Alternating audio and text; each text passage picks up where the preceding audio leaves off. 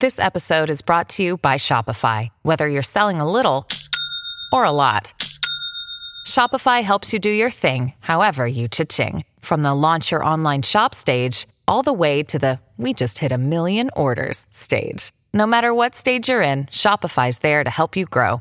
Sign up for a $1 per month trial period at shopify.com slash special offer, all lowercase. That's shopify.com slash special offer.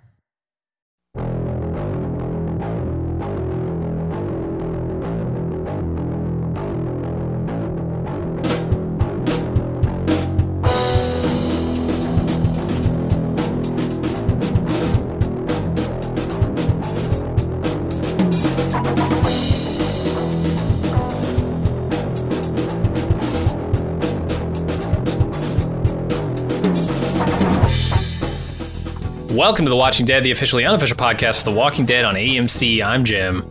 I'm Aaron. Today we're talking about season 10, episode 15, titled The Tower. Uh, this is the one where Negan cl- like makes the tallest Jenga uh, tower. He wins. He totally thrashes Lydia in their their game of Jenga.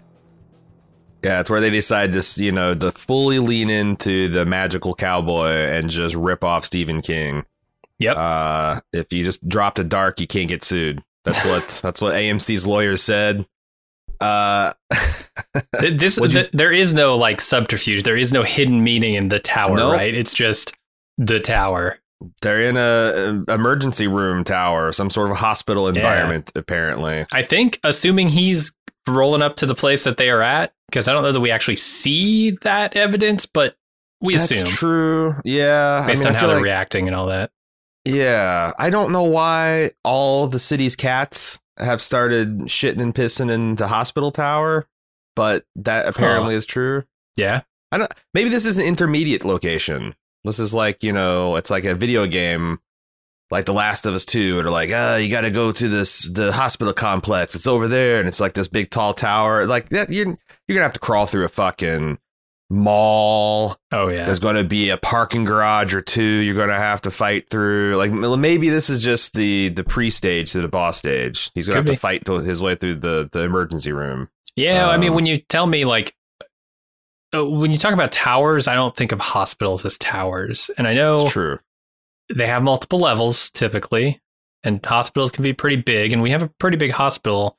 Uh, well, we do. Uh, over in Indianapolis, there's a pretty tall ass hospital over there. Uh-huh. Uh, so I guess it could be a tower, but that's not my first thought. Well, and the thing is, like, this would be kind of a joke discussion, except for at the end of the episode when they see the herd walking into the emergency room. I fully expected to pan up to see the fucking tower. Right. So Right. them not doing that kind of makes me think: Is this not the tower? Well, they ran out of tower budget when they showed Alexandria and the windmill. They were just like, Right. Yeah. They, they, That's oh tower. man, we, you want us to matte painting something? I'm sorry. That budget's blown. Yeah. Well, the other thing that I thought was, was weird other than, than not seeing the thing is like the mental image of like beta hustling a herd up several flights of stairs. where they're going to have to get through a essentially residential sized door when they get through the populated place. Maybe there's 4 Uh-huh. four staircases they could assault from at a time. But like still, I feel like the high ground, Anakin, is what you want, and that's what our survivors got. it's true. Yeah. It sucks for Boston Rob and and uh Aaron because I don't see any way they're gonna survive this. Oh, yeah. I mean, they get captured. I, I, I don't even know why they got captured. Why they weren't just immediately turned, uh, I turned know. into soldiers. for the Maybe they will be. Maybe that's the last time we've seen Boston Rob or Aaron. So, so what do you think of this episode? Because I'm in medium suspense for Uh-huh. what's happening next. Like it's very exciting. Beta smashing uh, the tower where the survivors have foolishly left themselves with no way place to escape. I guess. Um, Maybe it has a sky bridge. Maybe it goes over to like the mall. there you go. There you go. It's going to be the battle for the another bridge battle. Oh my God! Walking Ah. Dead loves their goddamn bridge battles. Yep. Uh, I yeah, there was some. I don't know. I thought there was some silly stuff in this episode. Um, most of it was good. Mhm. Um, and I can't even put my finger on this stuff that was silly that didn't work. It's like Princess is a little too much. but not really. I Not I enjoy really, the stuff. right? Yeah, they did with Princess. Yeah, but she's she's kind of like just a better version of Eugene, and the episode itself made that point, and they allowed Eugene to make it. So it's like, okay, that all kind of tracks. Yeah. Uh, Yumiko, I thought was kind of annoying. Like, look, settle down, new Mhm. girl. Uh, you're gonna be suspicious of a bunch of new. Co- uh, really? We just took your ass in. You want to talk? Susp- you want to talk about selfish loners? Let's talk about your girlfriend Magna. Yeah. Who you were like repping and propping up up until the very last episode some of that bothered me and and just like yeah like it's clever to do the bait and switch with Alexandria and Oceanside to some end but it seems incredibly foolish to hole up in a tower. Like Yeah, a, a, a mall a one story a mall like an indoor abandoned mall like where there's multiple exits and large territory like but a tower where you can just get surrounded the, the one thing that you can actually be surrounded by with a horde maybe they a all towel. have paragliders. Maybe they raided like an REI, and Yeah. they ended up. Yeah. Because like with beta's horde which is kind of sickly and pale at this point like what is there 500 zombies in that i don't think they I take know. alexandria I think I think I think Reg's cold roll steel stands up against this shit all day, every day, for weeks on end if necessary. I think you're right. Yeah, the, although there are a lot of them. I mean, you saw the shot in Alexandria, right, where they were just filling the courtyard there, or or whatever it was. You know, trampling all their crops and stuff. Yeah, there's a lot. There's There's, like lot 500 to a thousand. I'm not saying it would be easy. Oh, I I'm just saying more that than like that, but you yeah. really okay. So I think there are hmm. multiple thousands at least. I, I don't even think we saw an end to to Huh. those. I just thought, hmm, I I don't know. Maybe they didn't have the budget required to do the teaming horde, but I felt like yeah, there was a dense nucleus around Beta, but as the camera pulled back, it kind of kind of got a little Maybe. thin and scraggly. Yeah.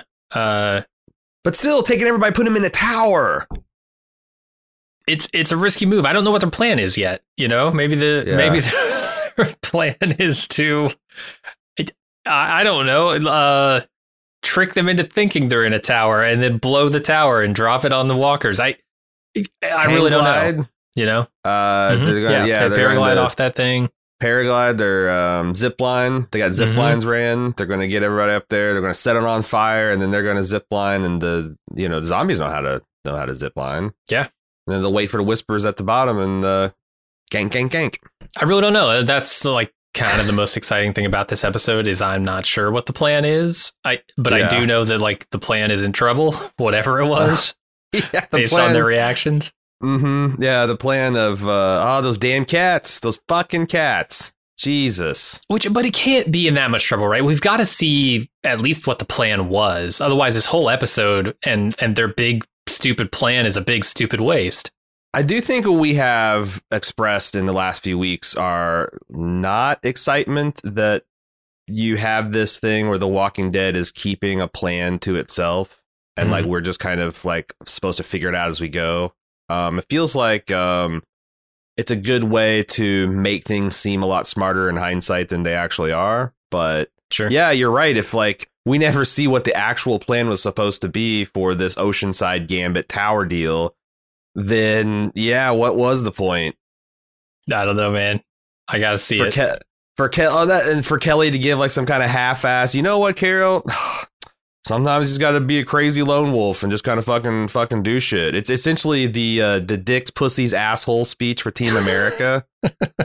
yeah. like I, I don't know that I don't know that you want Carol to just kind of lean into crazy Carol. Yeah. You know, I don't know. Maybe the, maybe there is some daylight between those two positions staked out. But uh that was another kind of head scratching kind of hmm, okay. Odd redemption from Carol, but uh Yeah. Like the idea that everyone learning sign language now is somehow the same as a bunch of people dying, including Kelly's sister, probably. or and- that or that the, the death of Alpha that's now causing all this was was better than know yeah it was is the same as everyone learning sign language which does seem to be hella useful like uh they were using it throughout this Uh-huh. episode to communicate silently around the whispers Yeah. um so that was cool i think that's something we maybe predicted or anticipated or thought would be cool and they're doing it so Uh, but yeah, I didn't have too many problems with this episode. So, but and they are like keeping me in suspense. I assume they will tell us more about this plan. Oh boy. If Yeah, not, in retrospect, this episode will be worse. Uh huh. We'll we'll have see. to go and revisit. Revisit Uh, how many decayed thumbs we have up for this episode. Oh man. Probably not. All right, why don't we take a little break and then get into the recap? Discover why critics are calling Kingdom of the Planet of the Apes the best film of the franchise. What a wonderful day! It's a jaw dropping spectacle that demands to be seen on the biggest screen possible. We need to go. Hang on. It is our time. Kingdom of the Planet of the Apes. Now playing only in theaters. Rated PG 13. Some material may be inappropriate for children under 13. All right, we start off with uh, where we left off last episode. Uh, Zeke and Yumiko and Eugene meeting the woman in the pink coat who says her name is Princess. Uh, despite her offer to help, Yumiko isn't warming up to her very quickly, especially after she fires her big ass gun at some walkers and scares away the horses they rode in on. Uh, and they end up following her, though. I don't really know why. Hard to love this princess. Um, yeah, but a, a lot of fun. I I don't know A lot of why because this character could be super annoying, but And I, I- found her kind of charming. And I bet there was no amount, small amount of digital ink spilt on how annoying this character was in, in certain places. Um, Are people because, still like, spilling just- ink about the show? I feel like we're the only ones spilling bits. Oh no! Oh, there's barrels. This is like even even in its uh, zombified state, this thing is still pulling five million people in watching it on on night one. So, True. uh, but I yeah, I mean, so I know there's a lot of people that just listen to our podcast and don't watch the show. So I feel like I need to explain to you um, Juanita Princess Sanchez's whole look because she's wearing um, a bright pink, purple pink um, teddy bear jacket. So it's very fuzzy and soft and all that kind of stuff. She has those like really kind of ultraviolet uh um uh, uh, uh, uh, uh, dye job on her locks. Mhm. Um she is I don't know, kind of light brown skin. She's got very punky. She's kind of looks like um like a lot of people's worst nightmare of like a social justice warrior type Oh, uh, no. and she's extremely like bubbly. Um, but she's also like she's uh, uh, like very much in the mold of Eugene, where she's off-putting, but also Mhm. kind of harmless. The only difference between her and Eugene is she's actually quite competent, um, or she seems to be. She's a survivor. She doesn't need to be looked after in the way that Eugene did, and she's got the biggest goddamn machine gun I think that they, we've seen as a, as, as just a, a, a rifle on this show. Like she's using some sort of belt fed machine gun, right? yeah, it's like a saw or something. It's Yeah. Uh, I, I'm not up on my uh, machine guns, but like, what the was there? Was there an FN para? I think everything I, know about machine guns I learned from Yeah. Counter Strike. So That's exactly right. It looks Yeah. like it looks like the big, the the most expensive gun in Counter Strike. Uh, and uh, she doesn't, you know, respect maybe the four rules of firearm safety the way you'd want someone to do in the zombie apocalypse. Um, she she telegraphs her mood with her gun, though. You know, yeah. if it's if it's aimed at you, she's probably not uh, in the welcoming mood. If it's aimed in the sky, she's good.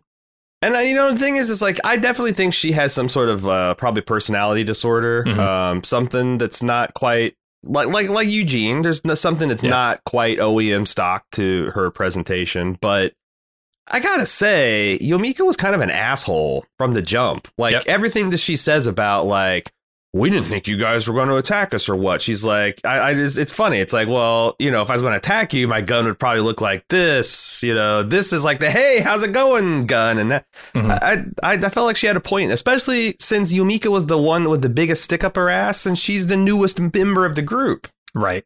Yeah, they have not done very well by those two, uh, Magna and Yumiko. They, boy, it, it's amazing too because Yumiko has become or had become until the hilltop was erased, uh, the de facto leader of the hilltop. So you thought she was like starting to emerge as a leader and an instrumental member of the group, but Mhm. now she's just like throwing tantrums essentially.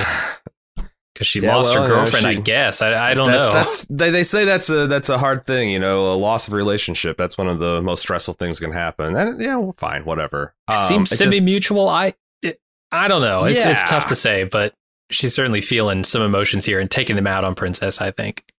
yeah, I like, but I, I like Princess because they they ask her like, you know, why are you Princess? And she goes, well, I'd go with Queen, but that seems old and pretentious, and which which forces Ezekiel to introduce himself as, and I am Ezekiel. Yeah, like- he, he almost says king. He almost slips into that It's like, oh, this it. is yeah, this is this is uh this this will be some unnecessary pulling rank if I call myself king. So that was all pretty fun. yeah, Um, I like it. Yeah, she scares though. I, I that that said, princess wasn't the thing. I kept on thinking throughout the episode, is she going to be too much? And I'm like, nah. At no point was she more annoying than like alpha version Eugene.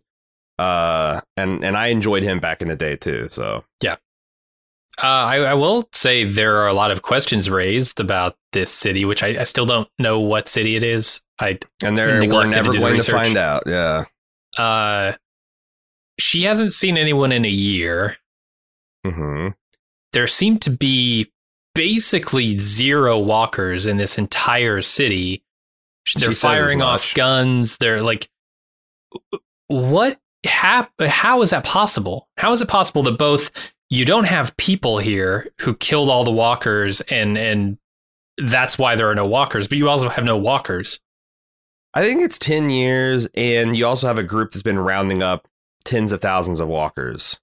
Um, and this is within like an easy walk of Alexandria, right? So I think the Whispers like, pull them all. I, yeah, like why not? Guess they could have. I mean, it's a good place to find them because there would be hundreds of thousands of them there. Yeah. Um, but that that but that also makes their fifty thousand walker herd seem kind of Yeah. weak. Yeah, like what happened to the um, other 250,000 or whatever.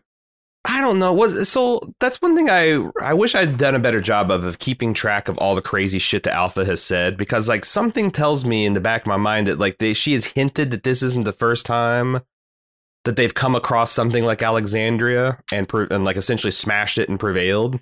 So it could be that they have they go through zombies at a pretty brisk rate if they keep finding these large civilizations, which honestly Yeah. don't seem like they're making that much effort to hide. Like we saw this giant fucking migratory caravan. We got one that's blasting ham radios over half the continental United States. We got Georgie Porgy with her Secret Service going around disseminating records and taking represent and exchanging letters and shit. So it's like I don't know, maybe I I don't know. Okay. But we're never going to find out the name of the city, ever see it again, et cetera, et cetera. I feel like we should know. I feel like the show just wants us to go, "Oh yeah, it's that city." That's not that's not me. If it was Yeah. New York, if it was Chicago, if it was I feel like it must be like the uh, Fort Wayne of Georgia. yeah, You know, it's not Atlanta. It's not the place where they shot. It's not the suburb like where they shot Woodbury. They they, they must have found well, like they're going uh, to like you know one West like Virginia or something, aren't they? Where was I don't even remember where Stephanie said to meet. Oh, I know, but they are, it's all shot in Georgia. No Oh, matter okay. what. Yes. Yeah, yeah, yeah. Yes. No matter where they're at, they're always in Georgia. Yeah, they'll erase So a couple trying to think buildings of- in post. They'll they'll throw up a Yeah. matte painting to disguise Yeah, yeah, yeah. some bank building. Yeah, exactly. Fair. All right. Uh, moving on. Eugene worries that they won't be able to make the meeting in time without their horses, and Zeke wants to take up Princess's offer to help him, but Yumiko still very untrusting. She thinks it's a trap. Uh, Eugene doesn't see any other way though that to make that meeting than to ask for Princess's help, and so Yumiko makes Princess hand over a gun while she leads them to the garage where she has an abundance of wheels stashed. Uh, yeah, abundance of wheels. It's funny how that worked out. Um, Uh-huh. Because I'm, I, I thought that what the reveal is going to be, she had some kind of really cool fucking post-apocalyptic Harley Quinn mobile or something. Yeah. Uh, I did not see the the flotilla of Schwinns that we got. Um, Yeah, and, and Eugene makes like a. He he says the likelihood of her having cars, let alone gas, is very low. pretty. Yeah, So- but he's like, it's you know, we're also boned if we have to walk. Um, do you think that they did a good job of establishing the fact that the communities were counting on this mission? No, this seems Because like a thought- side mission. This does not seem like a main quest. So is this a like some Yumiko uh, leadership bullshit and King Ezekiel for them to kind of keep saying that like, oh, there's too many people back home counting on us? That's We- bullshit. I never felt that. Okay, I thought so too. This feels But, like, like, Eugene also- going to meet his girlfriend from out of town, and a couple people come along because like there's a cool store in the city they wanted to go to or whatever. Right, and and I'm dying of cancer, and I just got broke up, uh, and it's Uh-huh. really going to be awkward to stay in the same community, and eh, yeah, Yeah, nobody I- unless this is part of a plan, but but they left before there was any like plan developed. So that's what I'm saying. Like, I feel like be. these last three episodes have been very disorientating from a narrative standpoint. Mm-hmm. That like it hasn't quite s- smoothly flown. The basics are there, you Yeah, know, yeah. killing Alpha and Beta, Beta taking over and doing all that kind of stuff. But like, I just can't quite match up what Judith told Michonne. Yep. With this episode, and I can't quite how they directed and acted and wrote the scene where Eugene says, "Hey, I got this girlfriend who's on my ham radio, and I want, and you know, it's a long shot, but you know, we could use friends and allies to like the community is counting on us." So I, I don't know. It feels a little feel feels a little herky jerky, and this might be because they were working around stuff that wasn't quite adequately shot. And they didn't have coverage, and they couldn't do reshoots because of COVID. Right. It's entirely possible. It lines up like that. That all tracks, right? Uh-huh. That we know that they didn't have enough to finish the next episode. Yeah. So you can imagine the pressure the AMC put on them to finish whatever they could. So like maybe there's just some herky jerky because of that. Could be, certainly. Uh, but yeah, I feel you. Things have been a little disconnected sometimes. Mm-hmm. Uh, then Beta leads the walkers right into Alexandria through unguarded gates, and surprise, surprise, nobody's there. Um, they're they're hiding out in a building somewhere, and then Luke asks Carol to run an errand for him.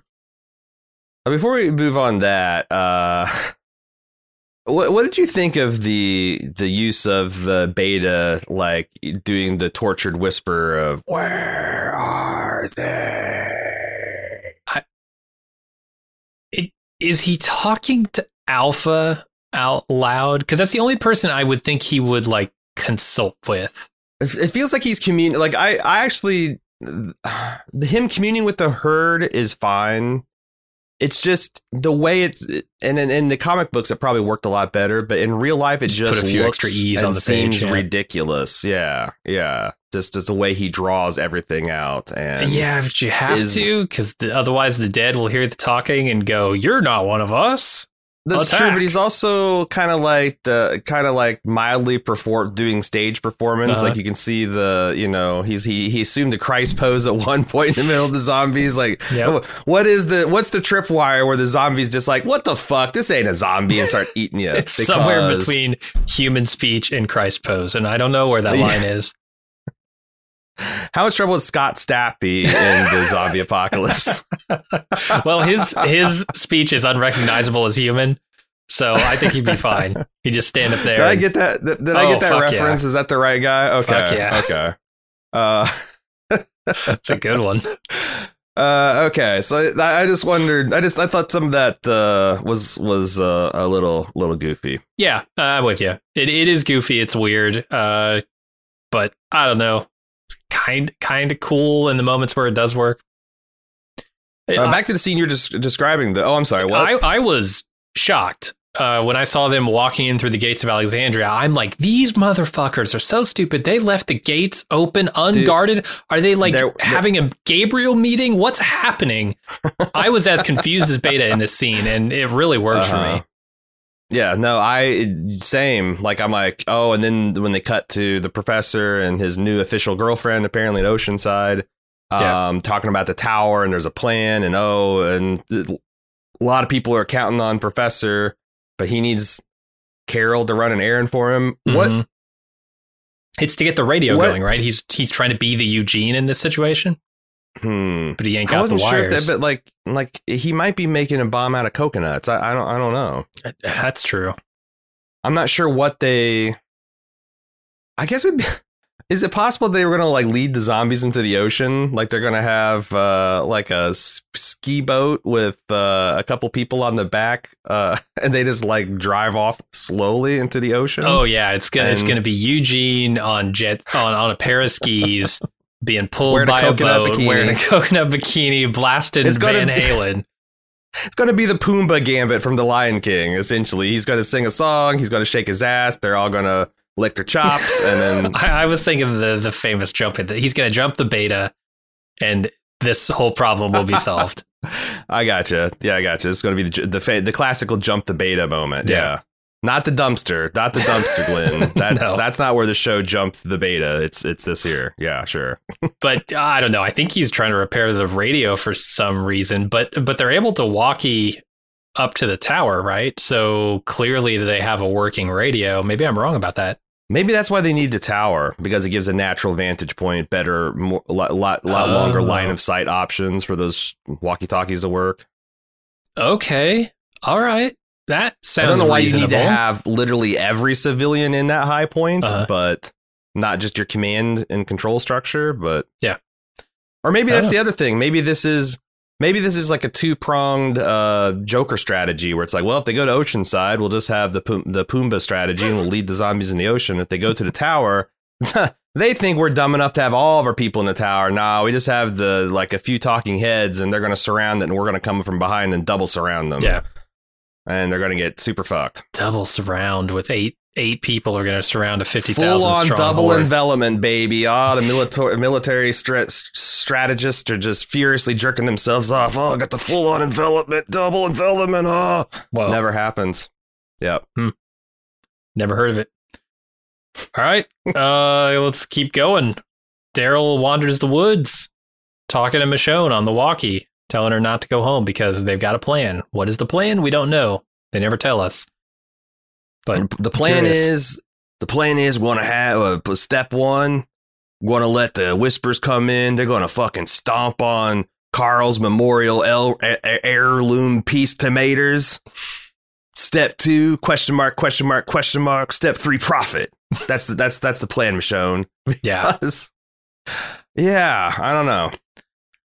I don't know either. Find out next week, I suppose. Uh, so the walkers have completely overrun Alexandria. Beta is extremely confused by the survivors' absence, and we see Boston Rob and Aaron have stayed behind, hidden in the tower, running some kind of plan. And Beta prepares the walkers to walk, to do what they do best. They almost get spotted. Uh, yes, That was pretty. That was pretty tense. This is all pretty tense. Like I feel like in this scene they're doing a much better job hiding, but in subsequent scenes, I mean, look, I can see Beta. I can see them. I can see the Beta can see them. Like all the Aaron crouching in the world ain't going to hide the fact that you guys are just wearing flannel in this woods, yeah. and there's not that much woods between you and Beta. The block division. I, I don't know what to what you want me to, to say here. You, you you guys got got. Mhm. You guys were being obvious. Daryl would be pissed if he saw what you were doing. Oh, for sure. Yeah, they should have had Daryl out there. Like I don't, I don't know what Aaron Aaron's qualifications are, but I know Boston Rob doesn't know shit about Right. tracking and, and staying incognito. Yeah, he's been banging. He's been banging steel with a hammer. What the hell's he know about stealth? He probably his hearing's probably fifty percent shot by now. Probably. Yeah, why? Why was Daryl just kind of like doing perimeter walks with little ass kicker when I don't know, man. they had the B team doing the stalking and surveilling that everything depended on? I don't know. Starting to sound like a another scheme and a scheme, man. yeah, starting to sound like a setup where they just wanted Daryl. Daryl doesn't bear his emotions unless he's one on one with someone. He would never Mhm. do it in a group, and so they needed to get him away with Judith so that he could talk to her. yeah. So yeah, felt pretty artificial. Uh, but then Judith tells Lydia, "What? What?"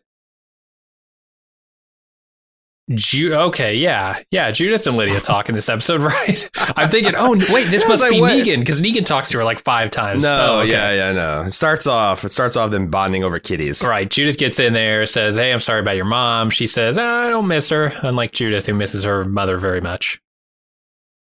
Almost too much Yeah. for what we saw last episode. Uh, I think. but- I, mean, I think. eh, I think. Judith's putting on that brave face for her mom, and she's Like, getting uh, scared because things really setting in that Yeah. that yeah, like I thought it was going to be a quick quick adventure in and out. Mom gets dad back, and I now I got two parents again, and now it's starting to feel like uh, oh, this might be might be a harder choice she's making. Yeah. uh, I, I thought the interesting thing is I thought Negan obviously seems moved, and he's going to intervene here.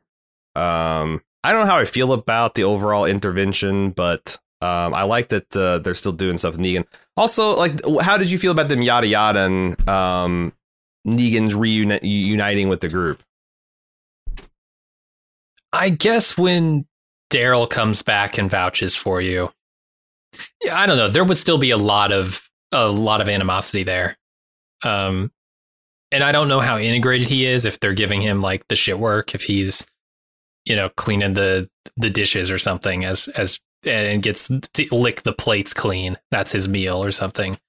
I think I it's interesting that he he's still kind of presenting as Negan, classic Negan. Mm-hmm. He's no longer like wearing the prison uniform. He's got the jacket and, and everything.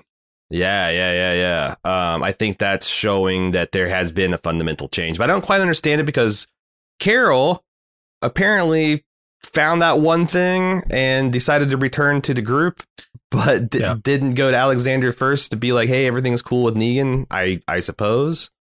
No, but she did like come that, back because uh, she's in the tower at some point, right? Like she's in Oceanside. Oh, oh, that's no, right. Everybody no, goes to the tower. Everyone's in. Everyone's in the tower. I think. Yeah, you're right. So she came. So again, did you feel like at the end of that last episode that Carol was going to come back to the group? not necessarily, but I also don't think it it hmm. couldn't happen. Yeah. I feel like they're still there. If they could have, they would have filmed a few other scenes. I don't know. I mean, that's the thing. Like, I, I guess the question is, do you believe that the that the problems people have with Negan would immediately go away if they knew that he killed Alpha? No, I don't either. No, I don't either. I think Lydia's people correct. need time to change their minds about him, and it's more than one grand gesture that's going to do it. Yep, yep, yep. That's uh, yeah, exactly. But we don't see him interact with many people. Uh, maybe there is still a lot of that going around, and as we see him interact with more people, we'll understand that. Well, I, I don't know because, like, also, I'm not sure exactly if Lydia's got a hundred percent correct take on it because I also think you're supposed to understand that Lydia is talking about herself a lot too. Yeah, you know, and that like people wish she had died, you know, like no matter how good she does, people still gonna wish that she'd be dead, and so I, I don't know. Yeah, she thinks she'll always be that whisperer girl, right? Mm-hmm. The outsider. But that killed see. the prince and split apart the royal couple. Oh, oof, it's a lot of a lot of pressure. All right. Uh, Carol takes one of the horses, two of the horses. I don't know. She's out there with uh, somebody else who. Sh- oh yeah, Kelly. Uh, and then Judith goes out to the woods to do a little clearing. This seems to be a common thread between the survivors. Yeah, just motivated to clear. Yeah.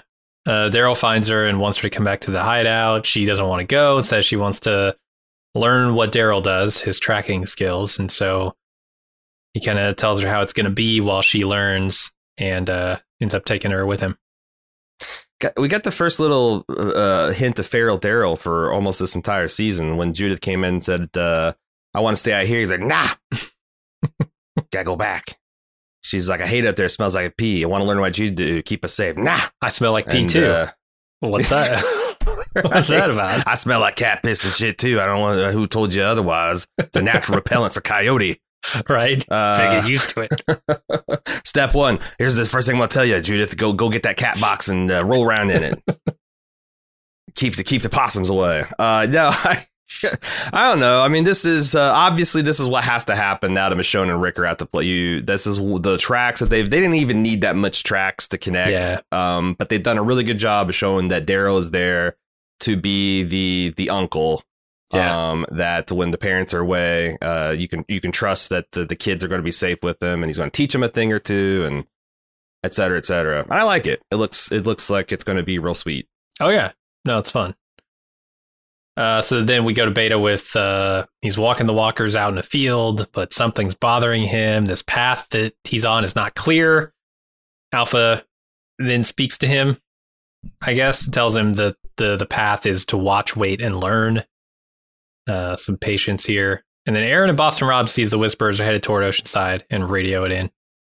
Everything seems to be going to plan. Um, I don't, I, like I said, it's he's he's in a weird cult. He thinks he's got he's plugged into a transmission of the divine, whether it's the alpha, alpha speaking or he's just plugged in. He's just a prophet of the damned.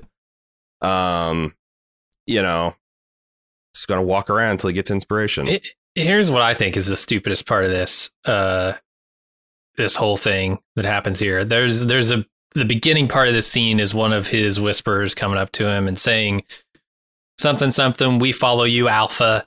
C- calls him Alpha, right? And he's he takes great offense to that. He's like pulling out his knife, going to kill this whisperer until Alpha talks him down.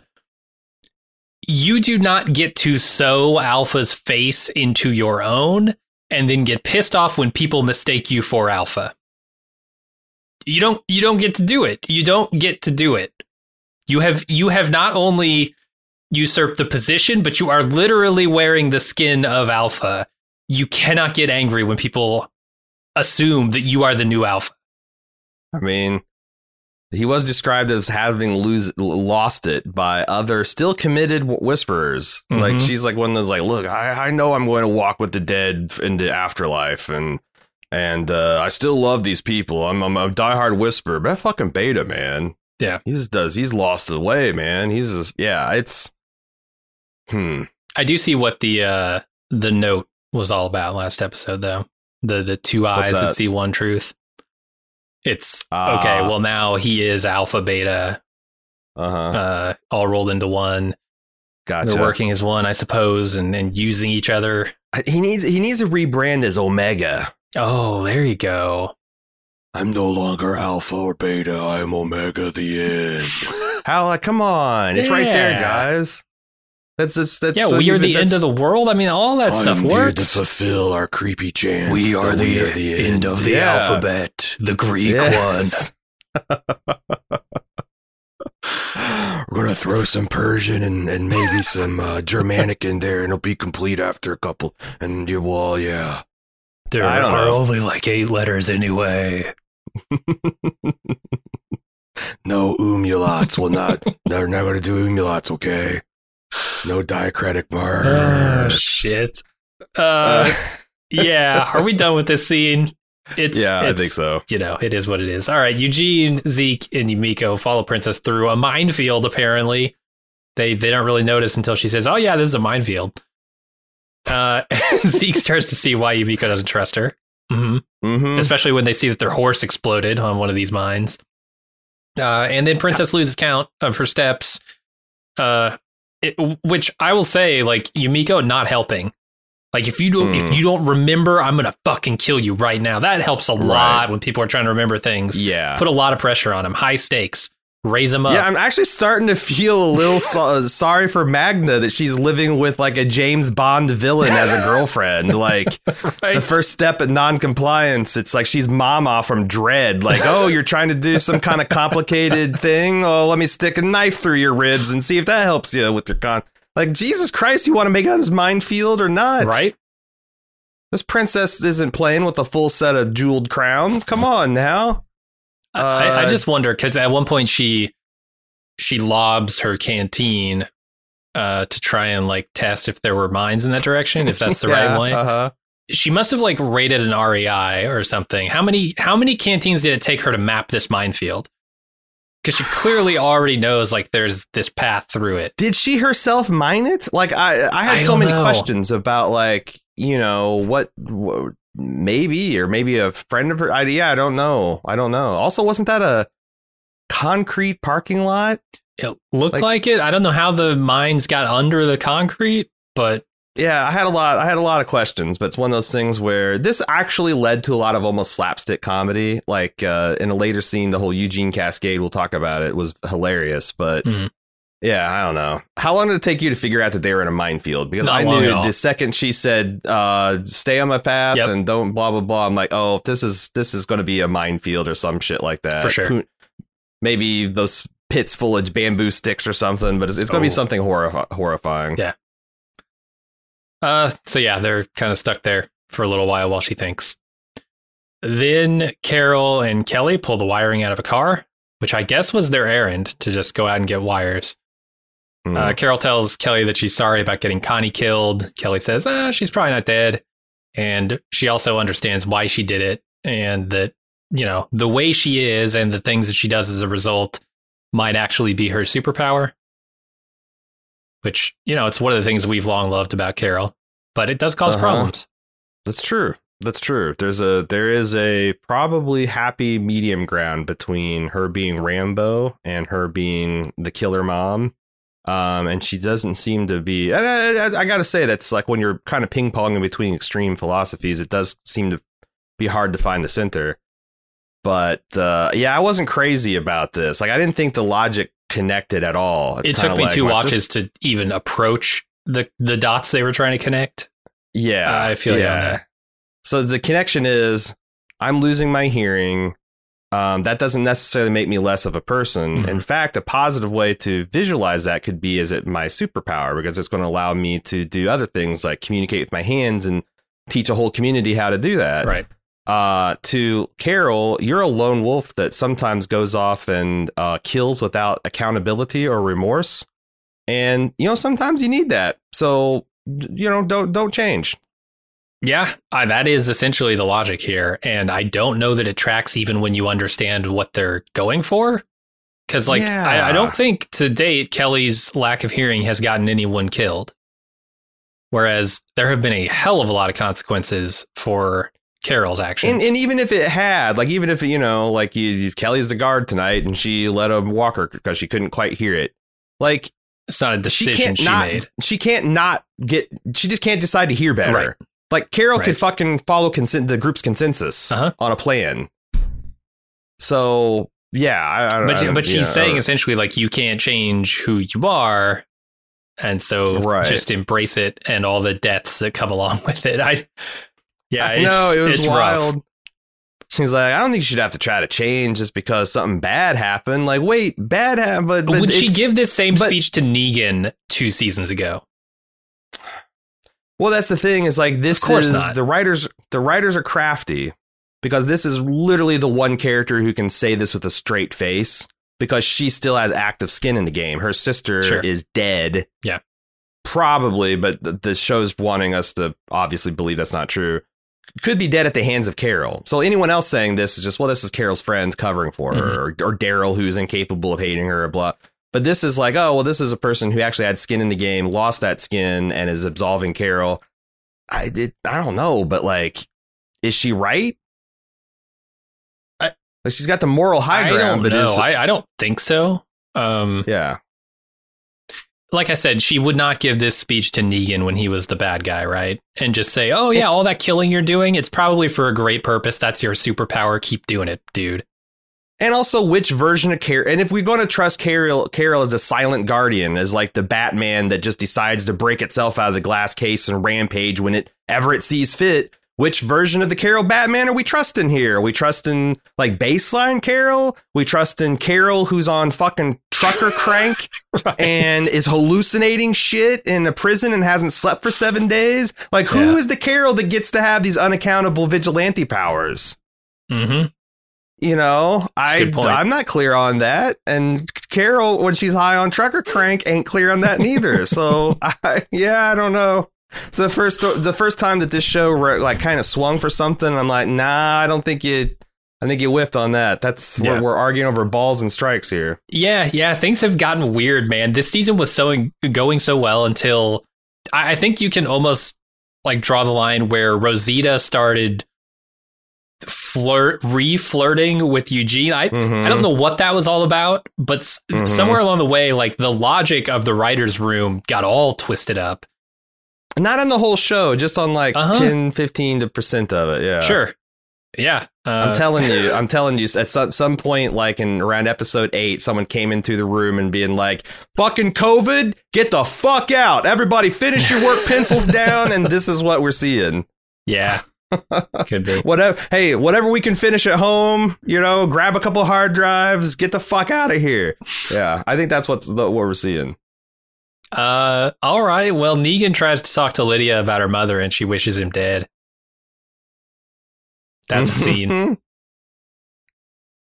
Um, we, ca- we kind of mentioned it, but yeah. Yeah, and they do some they do some nice uh, camera work here. Like the they go real wide when Lydia drops the bomb of like, you know, so don't hold back, say what you mean. And she's like, well, most of us here wish that you had died in the attempt. And then they go wide and they show like the desolation of Negan and his isolation and loneliness, which I thought was pretty pretty nice. I'm, Yeah. I'm, I'm liking what they're doing in Negan. Yeah, uh, the Negan stuff has been some of the best stuff in this show recently. All right, let's take another quick break and we'll be right back. Next up is Zeke's group standing in the minefield waiting for Princess to make a move. Walkers are moving toward them, and the mines might cascade, as as we see a, a preview of here. So Zeke talks to Princess, who just picks a direction and goes for it. Turns out it is the way out, and the others follow her. Um, I love the whole Eugene doing his. Uh, I don't know if you noticed that our clock's rapidly dwindling because uh, the most pressing issue is defensing, but then I'm also worried about Im- improper mind placement leading to a cascade. And Yumiko's like, "What's a cascade?" As a zombie st- steps on it, and his like head gets blown into another, and you know you have the chain reaction. Yeah. that's that was hilarious. Yeah, that was good. Especially since like Eugene unfazed didn't break, you know, didn't break stride and just just continue to explain the cascade. I I thought that was like one of the funniest moments that this season's had, and I'm I'm that's the thing. I decided right then and there I couldn't hate Princess because her crazy ass led to this scene. uh, Um, also, you know, it's funny because she's got that teddy bear jacket, but it's been raining this entire episode, and that is Yeah. that to be the worst thing to wear yes, like it's it's it'd be honestly better not to wear a jacket than to wear that thing in the rain, and it looks so uncomfortable this whole episode. that was all I could think in this scene too. Same, like God, it's got to be so heavy and so wet and so cold. Yeah. Uh, I was also wondering if Ezekiel was going to his use his superpower of being basically dead already and just walk his way straight out of this thing. When he steps forward and Uh-huh. says, uh, "Like, let me volunteer to handle this," I'm like, "Come Yeah. on, dude! You've got cancer. Like, is you, your life still has value?" And then he just essentially gives Princess a pep talk. So Yeah. But I, I thought for sure he was going to just fucking walk the the path of the faithful and Yeah. and well if I blow up it's okay because I was probably going to die three weeks for three weeks from now. Yeah, if they hadn't had the pep talk on the road last episode, I I would have been uh, shocked that it didn't happen. But here I was thinking, okay, this would be really cool if he did it, but also he did just get a renewed sense of uh, worth. Yeah. So But I could totally see him turn like, but this don't you understand? This is why I came. right, Only I who have no future can walk the path of death. Yeah, I could totally see him totally vamping up and and self sacrificing like that. Glad he didn't though. yeah, I'm still. Yeah. I don't. I, am I crazy to think that there? The show wants me to think that King Ezekiel can live. Mhm.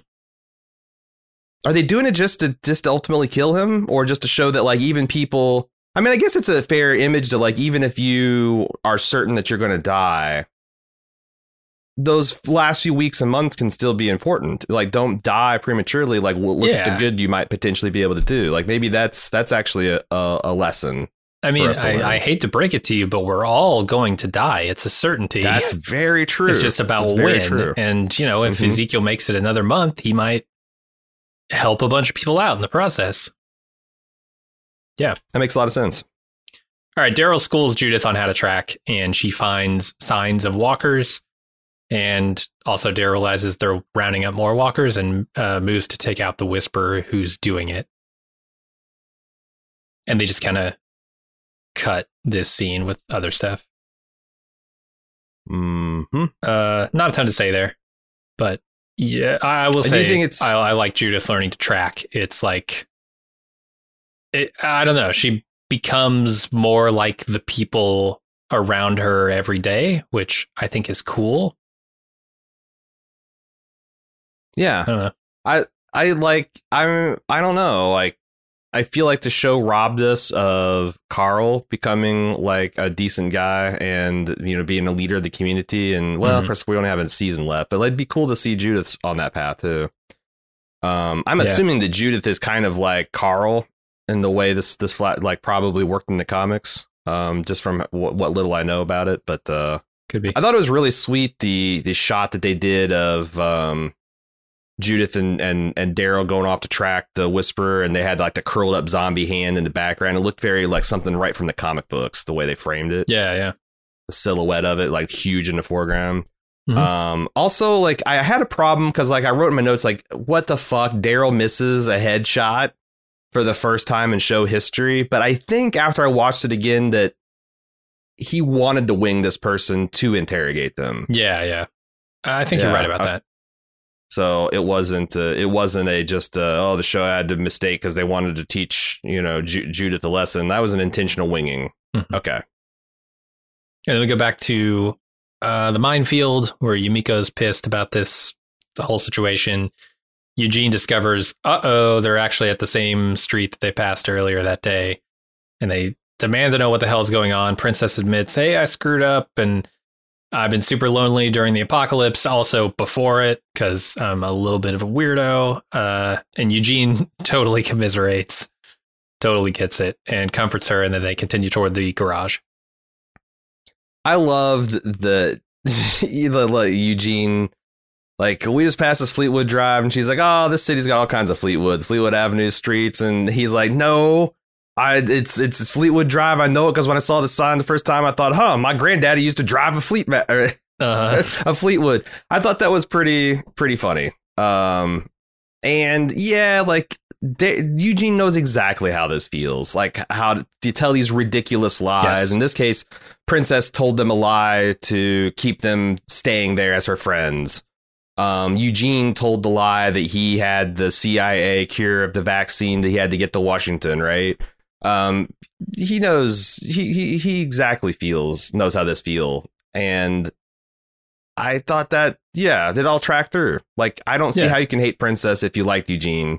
If you hated Eugene, then maybe this is the straw that breaks your back. But I mean, they're they're such similar characters, not not necessarily in their particular characteristics, but like their overall uh personalities and and yeah, disorders thereof.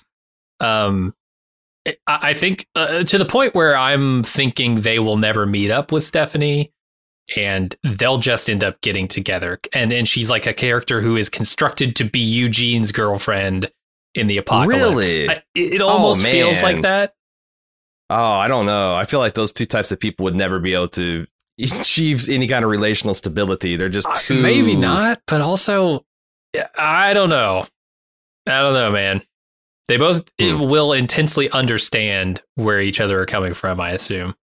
I guess that's true. I didn't see them coupling up though at all. No, Uh, yeah, but I mean, I what you're saying makes sense. They are an odd couple, but like because they're two odd people together, Yeah, they're similarly like- odd too. They're they're not just like, uh, you know, their, their oddness comes sort of from the same place, the same yeah, feeling of being an outsider, social Yeah. anxiety, and probably in some sort of a spectrum thing Uh-huh. that keeps them from maybe interpreting things correctly. Yeah, I don't know. Maybe they won't that. go that way. It just it seems almost you're too you- you're preemptively breaking.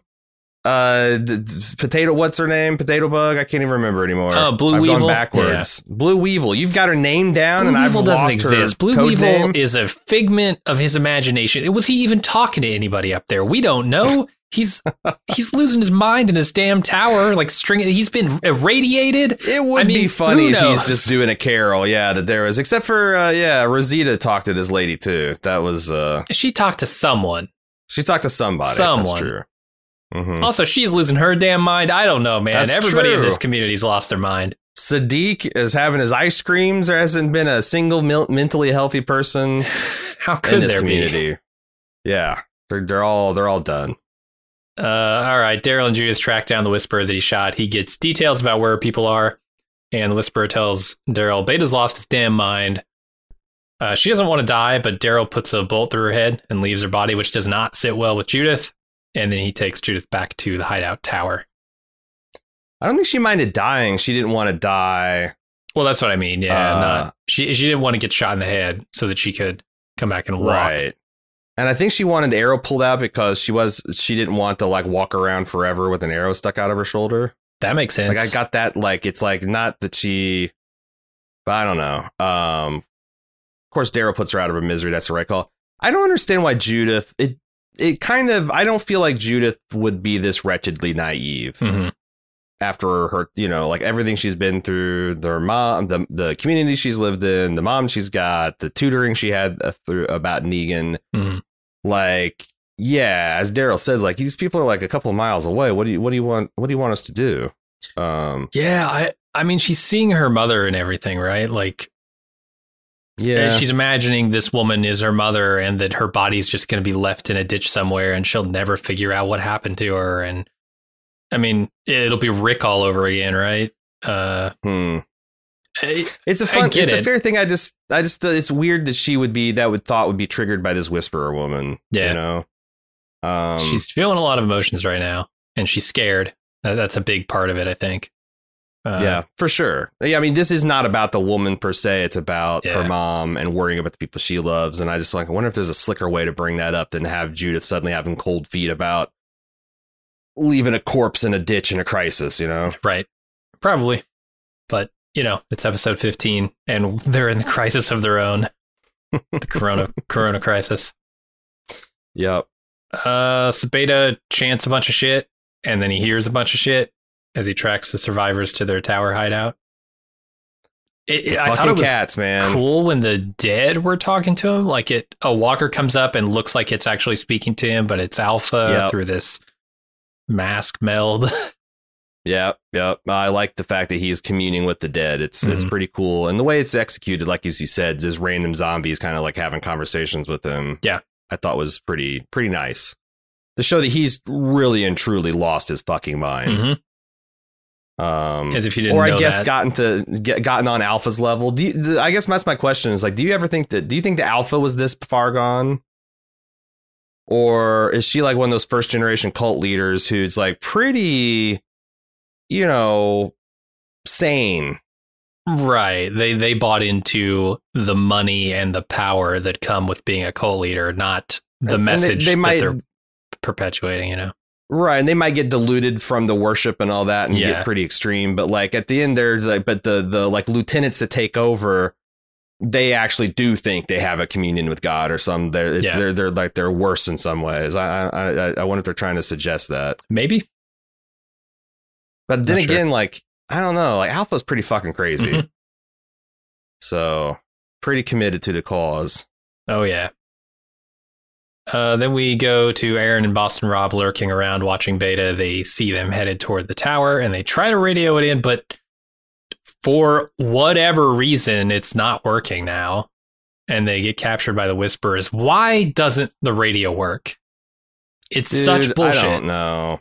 I don't know, especially since they should be like fairly close to the tower right now.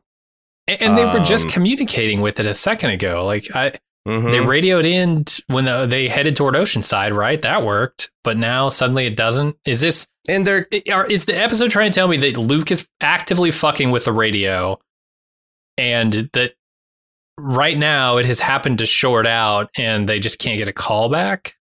Yeah, maybe. Maybe there's something with the antenna, and that's because I, I don't feel like they, since I don't understand the fucking plan Mhm. and they're being kind of mysterious about it, I don't really understand what the, I don't understand what the plan is, Yeah. what the problems are, and what the setbacks entail, you know? Yeah, that's this one of rough. the, it's one of the frustrating things about it.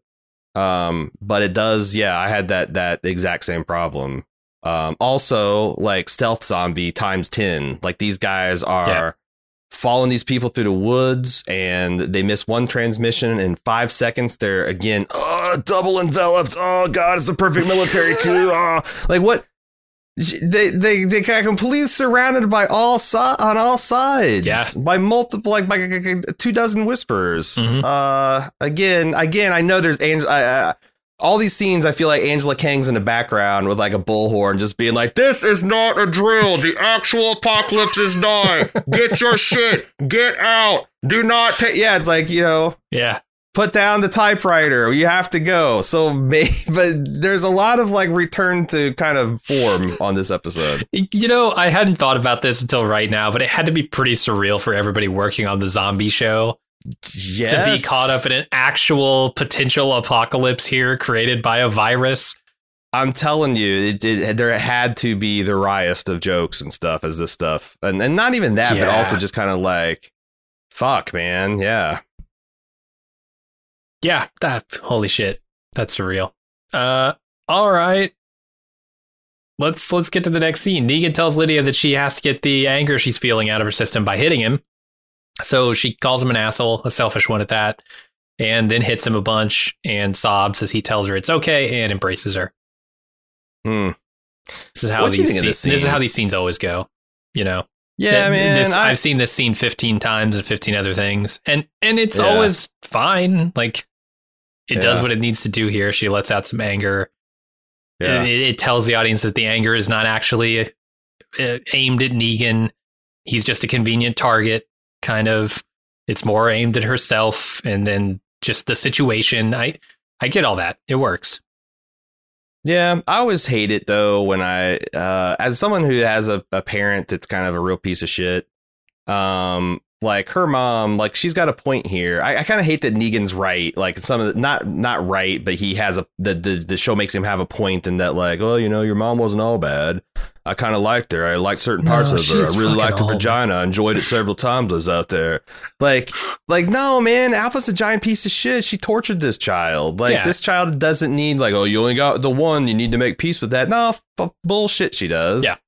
Um, she probably needs to lay out a lot of pain and grief and anger, but I don't know. I, I- wish that they'd approached it a little bit differently. Hmm. Um, because I know it's like it's awful. Like I, I always find that painful to deal with when someone's like, "Well, it's your, it's your, it's your family. You can't turn your back on family." Like, uh, Uh, I mean, that's bullshit. I, I like I.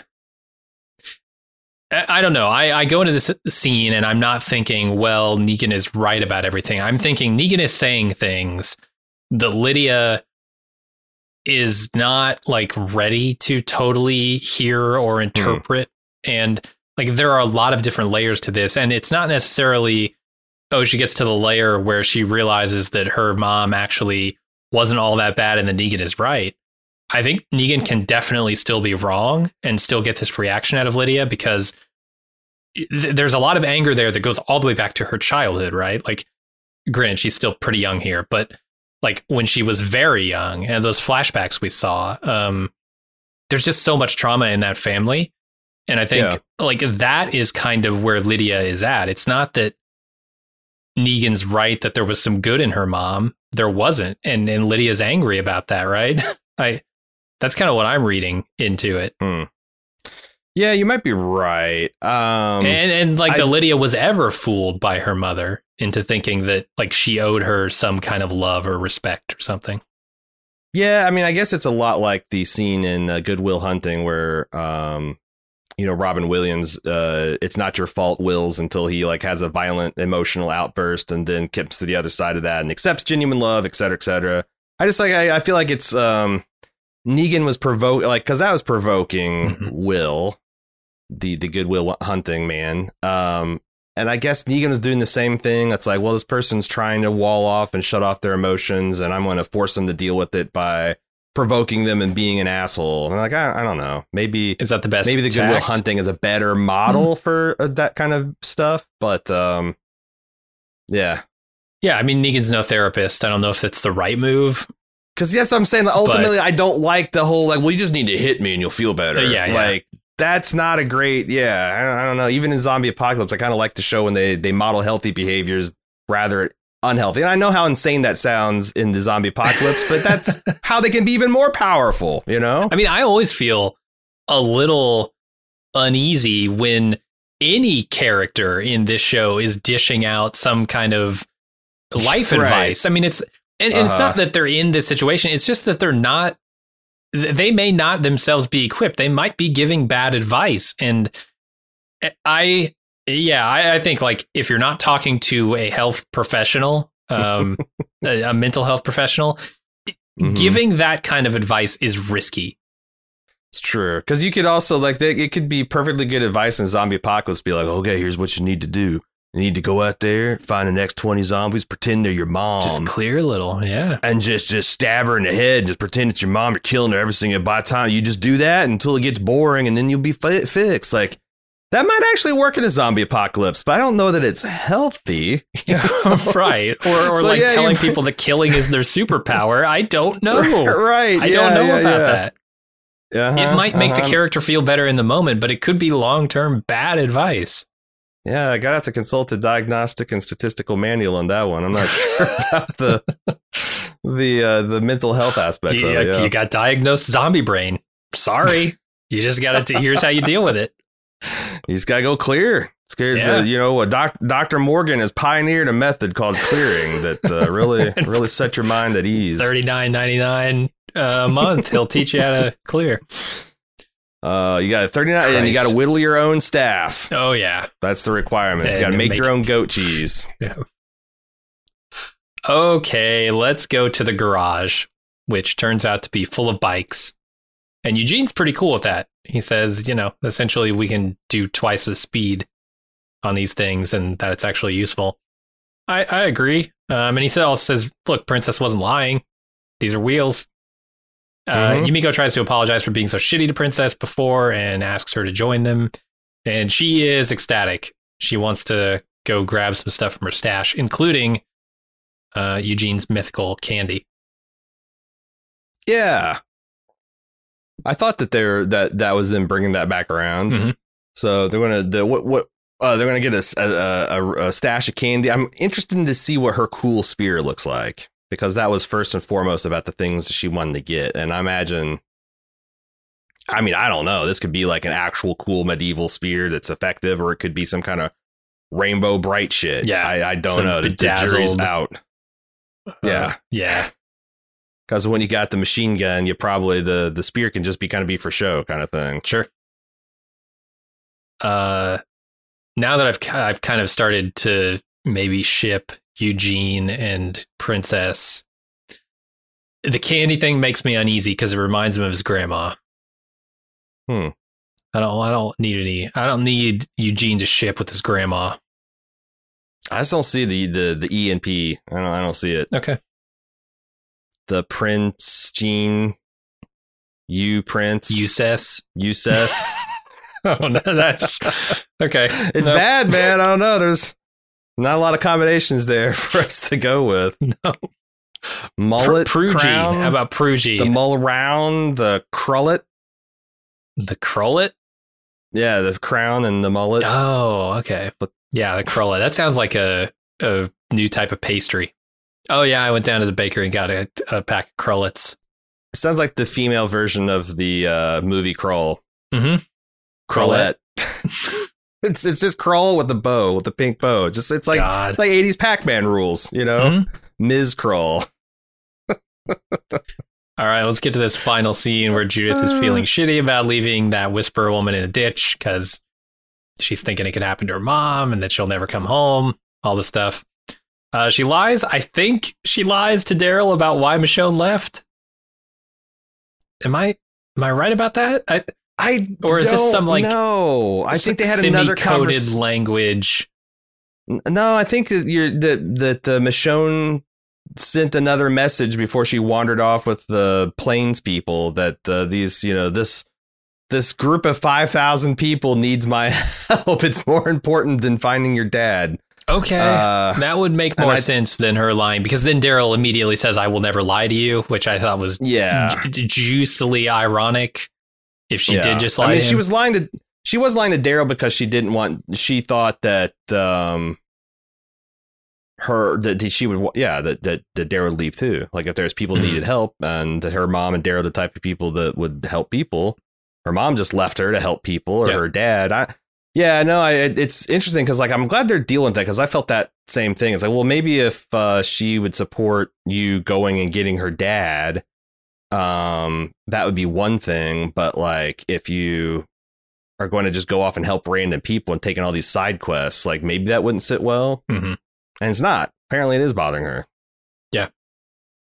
Uh, so Daryl says, "Yeah, I'm, I'm not going to lie to you about what's going to happen." And then he tells her that she's got a ton of family back at the tower who love and need her. And then the radio crackles to life, and Gabriel tells Daryl to come back with the wagon, I think. And then Beta directs the walkers to a hospital, which we think is the tower that they're in. hmm i did like uh daryl and uh, judith like what he told her Mhm. about like i can't promise you i'm never going to leave Yeah. Like I'm telling you, that's not my intention, but I don't know what's going to happen in the future, and I could always die and all that kind of stuff. But the important, I think this is a, I, I don't know, it's the kind of way I always approach it with my son, since I'm an atheist and don't believe in afterlife. It's like I, you know, I'm going to try to be here for as long as I can, bud. But like, I do know one thing: do you have a lot of family that loves you? Like, you know, something happened to me, there'd be grandpa, there's Aunt Valerie, there's your mom, there's Cecily, there's your cousins, there's your, you know, your, your other uncle. Like there's like tons and tons and tons of people that love you and so many people that you never have to worry about being alone. Mhm. And uh, it's super true for for Judith's case here. Like everybody back at Alexandria would probably sacrifice something just to, to Oh yeah, keep her going. So yeah. I mean, this is a tight knit community, uh, mhm. necessarily so. Uh, yeah, family family's not everything, but it's not nothing either. Uh, family and community is pretty pretty nice to have. Sure. Yeah. Uh, and that's that kind of adds another layer and wrinkle to the uh, Lydia stuff too. I think like Judith has she, she's born into all of this family and this you know this caring environment, uh, people that love and trust her, and vice versa. Uh, Yeah. Whereas Lydia is now she was born into the wolves, and and now she's fucking not not literally the wolves. I know the wolves are other uh enemies l- earlier on. Mhm. But yeah, like I th- there is something here that they're playing with the juxtaposition of Lydia and Judith, I think. Yeah. Yeah. I think you're like, yeah, how everyone's feeling about being abandoned by, because like they, they even drew an explicit parallel at the beginning of the episode where um, Lydia says, not everyone has a mom like yours, Mhm. or not everyone's lucky enough to have a mom, which is what I think really started Judith kind of spinning. Like, oh, Jesus, yeah, I've, I, then not only have I not appreciated what I've got, I've already lost it. Oh my God. Like, um, right. And then Daryl kind of extending that family idea to the entire community also does the same with Lydia, except in reverse, right? It's like, well, she doesn't have also- a community. She doesn't have a family.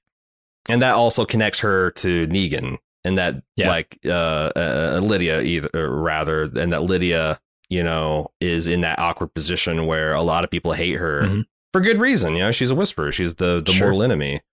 Um, she got Henry, you know, Prince Henry killed, et cetera, et cetera. Maybe she'll kill Beta and bring back his head, and then everybody will just trust her like they did with Negan. yeah, that's that. That would be the cleanest way to to do it. Yeah. yeah. And that's it. That's the end of the episode. I will. I will say that we we talked about this beginning of the episode, but I cannot get over the fact that I an establishing shot of location hasn't bothered me this this much since like uh, middle of uh, the last season of The Expanse. Remember that thing where they you. got to the top Uh-huh. of the prison, and you're just like the the shot begs the camera to pan up to oh, to to first to to show something that they've been talking about a whole fucking episode. Yeah. And for some reason, it doesn't. that is the Like first you- thing I thought of when you, you said this. Yeah. Thank you. You so you get yeah you get you get to this this hospital location. Has everyone seen an emergency room? It's got the awning. It's got the emergency. The M is like falling off because it's the apocalypse, of course. Right. And you, what you, it's called the tower. You want to pan up to see the tower. You want to establish a shot. You want to see or pull back so you can see the terrain and what we're dealing with. And it just fucking nope. It just stays there, locked on ground floor. Yeah. I don't understand. The title of the fucking episode is. The Tower, man. And we never That's get the to see the tower. that, that everyone's that was everyone's going ape shit. They wanted to see the tower Uh-huh. at the end. It's like we're gonna have to wait a whole fucking year to see if this is even the tower. Oh my god! Yeah, I can see. I mean, Really- that's pretty bother Walking. Dead. that's pretty Walking Dead. Uh huh. All right, man. Uh, you got anything else to say about this episode, or should we get out of here? Well, that will do it for this week on the Walking Dead or the Watching Dead podcast. Rather, if you've got some long term feedback, long form feedback, rather, you can send that in to watchingdead at baldmove.com. We're saving all those up to consider after we're done with the 16th episode. I'm not sure, depending on how much feedback, that might just mean a super long 16th episode, or it might be a dedicated feedback episode uh, that we splice in with uh, some stuff we're doing on stereo.com. Other than that, we'll see you next week for the finale of The Walking Dead season 10, but not really because there's six more bonus episodes. Right. But we'll, we'll deal with all that too. Uh, thanks for listening. We'll see you next week. Until then, I'm your host, Aaron. and I'm Jim. Later.